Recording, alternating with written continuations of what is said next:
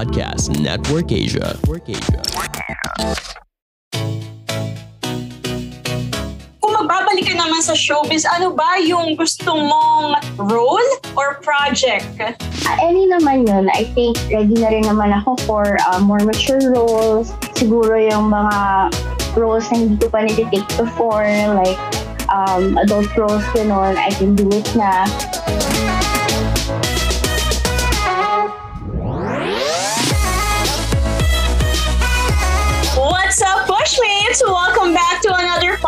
Exciting episode of Push Bets Live. I am Gary. Masaya magiging episode natin today kasi makakasama natin ang former child star na si Eliza Pineda. Hi, Eliza! Welcome to Push Bets Live. Hello, hello everyone. Hello, Gary. How are you? It's been a while, di ba? Since nung huli kang nakita sa Kapamilya Network. Ano ba ang mga Mhm. pinagkakabalahan mo ngayon? Um, iba-iba. Actually, um, ayun, uh, for the pandemic, medyo nag-take a break muna ako from showbiz. And um, pursue ko yung writing. And then we also put up businesses. So right now, we're handling um, yung resort namin, Eliada, and our trading company, Ashton Tech. So yun yung mga nakapagpa-busy sa akin lately during the pandemic. And uh, right now pa rin. Nabanggit mo na nag-handle kayo ng resort. yes. Tama ba? How hands-on are you with this ano entrepreneurial activity? Kasi di ba, um, a lot of people don't know na na you also parang naging businesswoman ka na rin with this project. Yeah. So kami ng ate ko yung uh, hands-on sa resort din. So sometimes I handle yung um, inquiries din and then yung marketing since syempre nandito na rin ako sa industry. So na-handle ko din yung marketing. Sometimes ipapapunta kami ng mga friends to promote the resort, ganun. Tapos yung isa mong business uh, is about writing naman. Tama? Yes. Uh, what, Uh, what is it about? So, ayun nga, when I was teenager, gusto ko talaga i-pursue yung writing along with acting. So, when I was that age din, nag-start din ako maghanap ng mga opportunities na I can develop my writing skills and fortunately, nakahanap naman ako and during the pandemic, lalo ko siyang pinursue. So, right now, uh, I write for uh, various companies, PR, ganun and press release, blogs, kung ano-ano, mga copywriting, uh, stories, etc. Ganun, teacher stories. Wow, you have a lot on your plate, Eliza. We're so happy na dami mong, ano, di ba, meron ka pang, meron kang resort, meron ka pang itong writing ventures mo. Ano ito, Eliza, kasi recently, nag-reunite ka with Crystal Fulgar na nakasama mo sa Yes. serye na Oo. Iyak na. Yeah, Yes. trending reenactment nung eksena ninyo doon. Grabe, Oo di ba? nga. Yeah, Kasi may friendship dalawa. okay naman, super okay. So, nung pandemic nga, parang medyo naglayalo ako and hindi mo lang ako nagpakita sa mga showbiz friends ko. But then, Crystal talaga yung uh, pinaka-first kong nakita after the pandemic. Actually, during the pandemic pa rin yun. And wala lang, sobrang solid talaga kasi kami. Um, we've been friends since yung mga chikiting pa kami, mga 6 years old ata kami nun, 7 years old. And hanggang ngayon naman, super friends pa rin kami. Magkasundo kasi talaga kami. And you know, yung, yung friendship namin, hindi talaga siya showbiz. Talagang totoo talaga siya. So, pag nare-reunite kami, sobrang saya lang. And hindi namin, hindi ko rin talaga i-expect na super magba-viral yung ginawa namin. Kasi parang loko-lokohan lang kami dun sa resort. So, ayun, naghanap lang kami. Tapos, habang nasa pool kami, ayun, nire-anak namin. Tapos, nag-tiktok kami. Tapos, ayun, tapos, nag-viral siya na nakakatuwa naman na, na remember pa ng tao yung Maria Flor de Luna kasi super close din sa heart namin yung project na yun. Ayun nga, Eliza, isa sa mga tanong din ng mga netizens, eh, masusundan pa ba ito, itong inyong vlogging? Kasi di ba nag-vlog kayo together ni Cristel? That was actually a part of uh, one of the vlogs. Masusundan pa ba Yes. yun? Um, yes, hopefully. Um, si Crystal kasi talaga yung nag-push din sa akin to vlog kasi syempre, very successful vlogger na rin siya. And sobrang believe ako sa kanya. And sabi niya sa akin, uy, mag-vlog ka na rin. Actually, matagal na. Yun nga, mga four years ago pa yun niya sinabi sa akin. But then, hindi ko talaga siya naasikaso masyado. Ngayon, I'm really trying na. Kasi pinupush na rin, na rin niya ako. And syempre, yung iba pang tao sa paligid ko, like my family and the fans, sabi din nila, marami nagre-request na gusto ako mag-vlog. So, ayan, gagawin ko na siya. Promise. Oh, so kakarinig na ni Eliza ngayon ng pag-vlog, yes. di ba?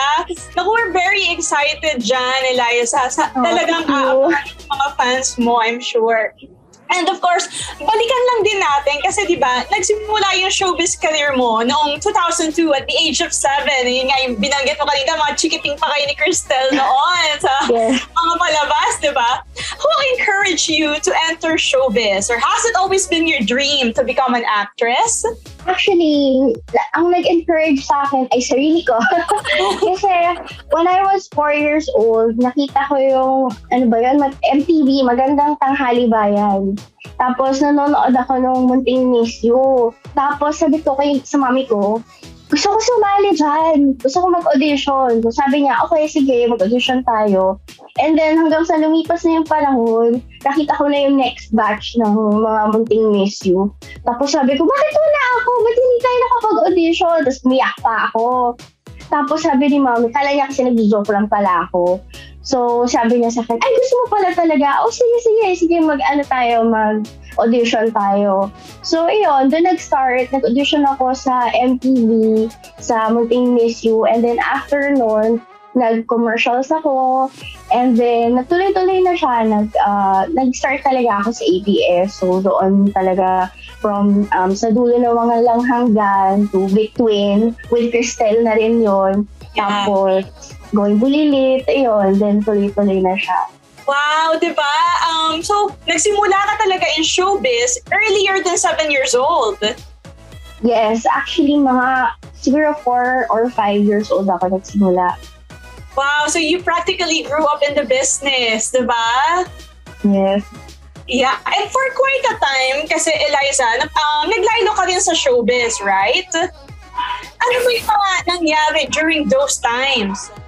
So, naglaylo din ako, syempre, ng mga teenage days ko. Syempre, parang alanganin siya, not really an adult and not really bata. So, nag, nag, nag-rest muna ako and then inasikaso ko yung studies ko. Kasi medyo na-late na rin ako at that time kasi maraming tapings and busy. So, parang napabayaan ko rin siya. So, sabi ko sa sarili ko, gagamitin ko yung time na to para tapusin yung studies ko. So, ayun, uh, thankfully, nagawa ko naman siya and nag-college ako after kong tapusin yung high school ko college ako sa UP. And then, yun yung pinagkaabalahan ko when I was around mga 17 to 20s, ganyan. But then, nung nagka-college din ako, tinry ko pa rin bumalik sa showbiz. So, nagka-projects pa rin ako like Ang Dito and Haunted Mansion. Uh, and then, lumipat ako ng uh, network until nag-pandemic na. And yun, naglaylo ulit ako. But still, Eliza, d- despite that, it was a worthwhile break kasi nakapagtapos ka ng pag-aaral, ang dami mong achieve, di ba? So it was worth it.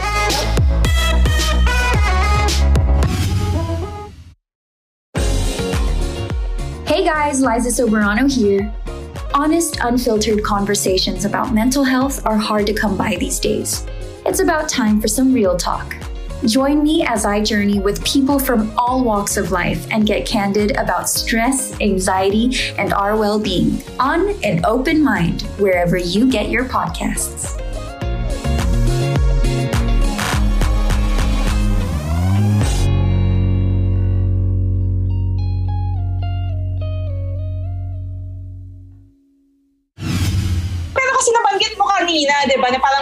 Na mga alanganin, that's why naglaylo ka. Was there ever a time when you felt like you wanted to quit showbiz? Ah, to a point, yes.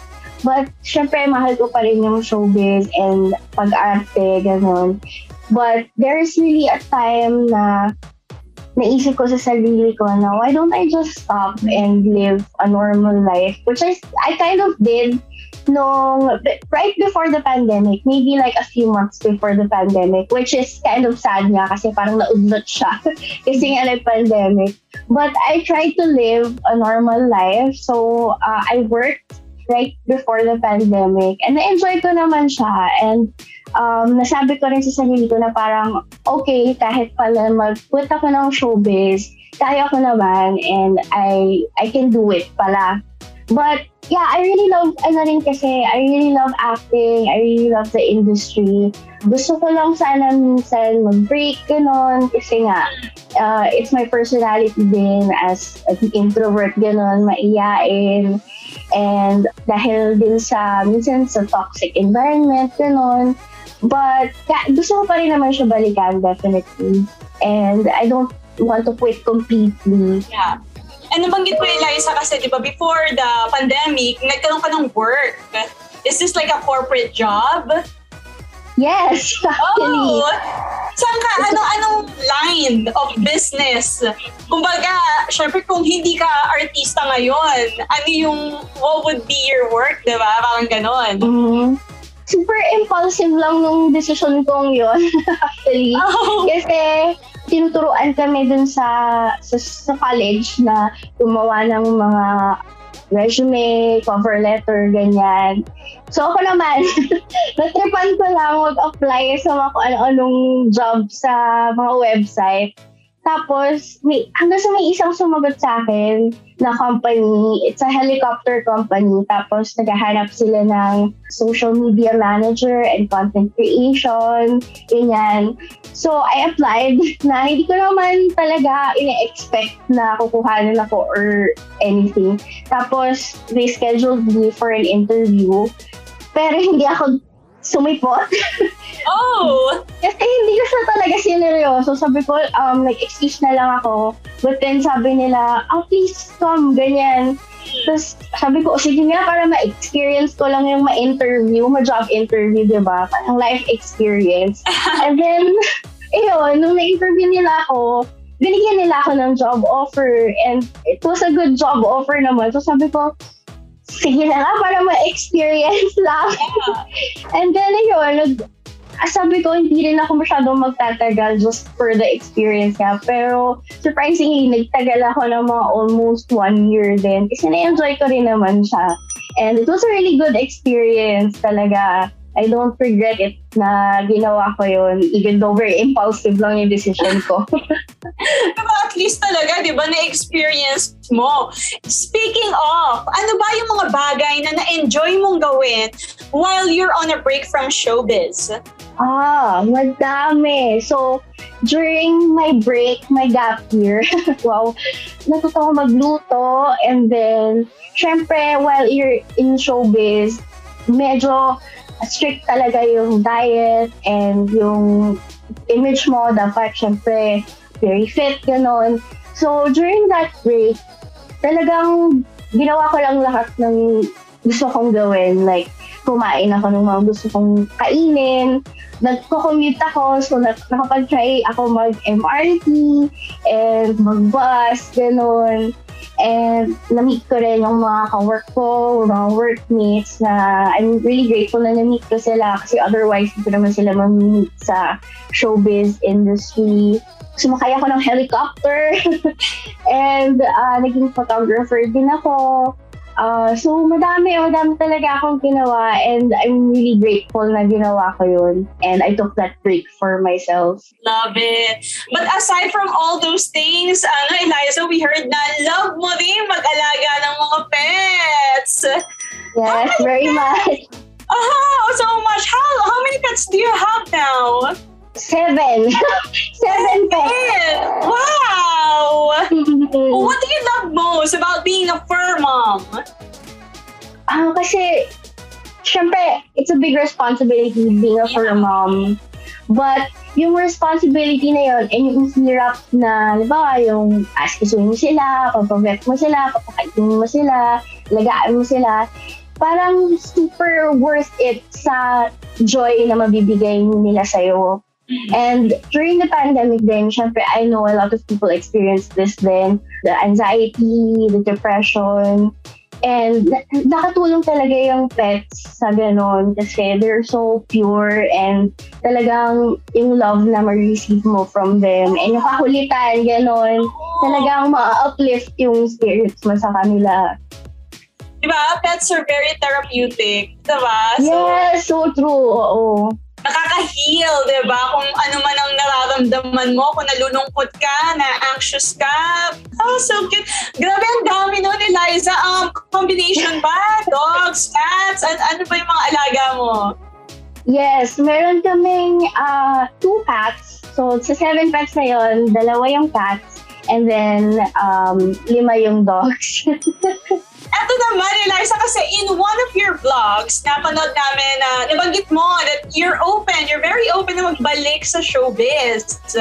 May bucket list ka ba before ka sumabak ulit sa showbiz? Oo, actually. Oh. So, ngayon, yun, uh, tinatry ko nang gawin yung mga bucket list na hindi ko nagagawa bago ako bumalik. So, sa showbiz kasi, usually, gusto nila very safe lang yung look mo kasi nga if you have a project, kailangan neutral lang, ganun. So ngayon, gusto ko magpa-color ng hair ng yung, yung crazy talaga na color na parang red or blue, ganun. Kasi hindi ko siya magagawa if bumalik na ako sa showbiz. And as much as possible, nag-spend time na rin ako with friends na hindi ko nakita during the pandemic.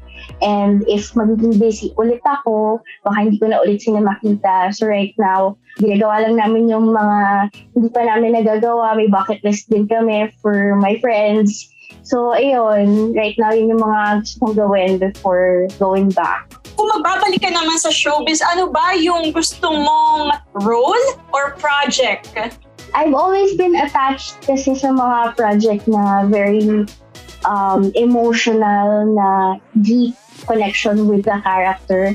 So, sana ang mabalikan ko something na makakapaghasa ulit sa akin sa acting. Like, very, I mean, uh, sana, hindi pa ako rusty, pero sana uh, medyo deep role, yung talagang character na kaya kong uh, I can get lost in the character, ganon. And uh, any naman yun, I think ready na rin naman ako for uh, more mature roles. So, kahit siguro yung mga roles na hindi ko pa niti-take before, like um, adult roles, ganon, I can do it na or something that's very heavy that deals with heavy issues ganun, I can I would really love to do it then. Wow! Naku, we're really looking forward sa mga projects na paparating for you, Eliza. Um, meron ka bang mga gustong artista na makatrabaho? Ah, madami! Siguro yung mga artista na gusto ko makatrabaho ay I would love to work with Miss Yula Valdez again. And si Miss Judy Ann, sino pa ba? Siguro yung mga bagong batches din ng mga stars ngayon, like sila Alexa and sila Andrea Brillantes. I would love to work with them din. How exciting, di ba, Eliza? How do you define success? I think success is different for every person. So, success for me is doing something that you love and doing it successfully, if that makes any sense. So, I don't think that success is about money or about, you know, um, titles or awards or anything. I think as long as you love what you're doing and you're improving on what you're doing every single time that you try and learn something about it, and if you're just pursuing something that you really like, I think that's success. Diba? Happiness, inner peace. Yun yung talagang yes. mga success, diba? When you, mm-hmm. you have them. And ito, Eliza, many admire you because you are an advocate or a role model for body positivity. How do you set a positive mindset? Uh, I think ang positive mindset kasi it's all in you and the people that you look up to. So, if you're feeling down, if you're feeling insecure, I suggest na maghanap ka ng role models that you can look at. So I always look at my role models like uh, Jennifer Lawrence and Miss Angel Locsin and uh, other people that are like very body positive and are, and are an advocate for that movement. So if I'm feeling not confident, know, or if I'm feeling down, I will look at them and I will see na, okay, they're confident in their own skin. They're trying just like me. And I want to be like that then. So that will lift my spirits up. And so I'm very happy then that some people do look to me for things like that then and they consider me as a body body positivity role model for them. So if you're feeling down, just, you know, don't hesitate to message me or comment on my post. And I would love to help you guys out with that kasi that's super close to my heart then, that, that issue. Wow, very well said, Eliza. And at the same time, thank you for opening your doors. Diba talagang ngayon, yung mga ganyang bagay, eh, very inspiring for others. So thank you for that, Eliza. That's it, Pushmates. We hope you enjoyed our episode. Stay tuned lang dahil marami pa kaming ihahatid na celebrity ganaps para sa inyo. Don't forget to like, follow, and subscribe to our social media pages for more updates. So once again, this is Gary with Eliza Pineda and this is Push Live. Mga kapamilya, thank you for listening to another episode of Push Bets Live. We hope you enjoyed our episode. Make sure to follow the podcast to be updated with our new releases and visit our official social media pages on Facebook and YouTube at ABS-CBN Entertainment. Push Bets Live is brought to you by ABS-CBN Entertainment, co-produced by Podcast Network Asia and powered by Podmetrics. See you sa next episode!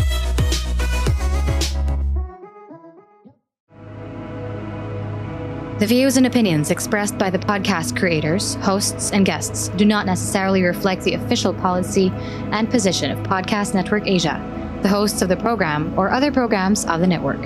Any content provided by the people on the podcast are of their own opinion and are not intended to malign any religion, ethnic group, club, organization, company, individual, or anyone or anything.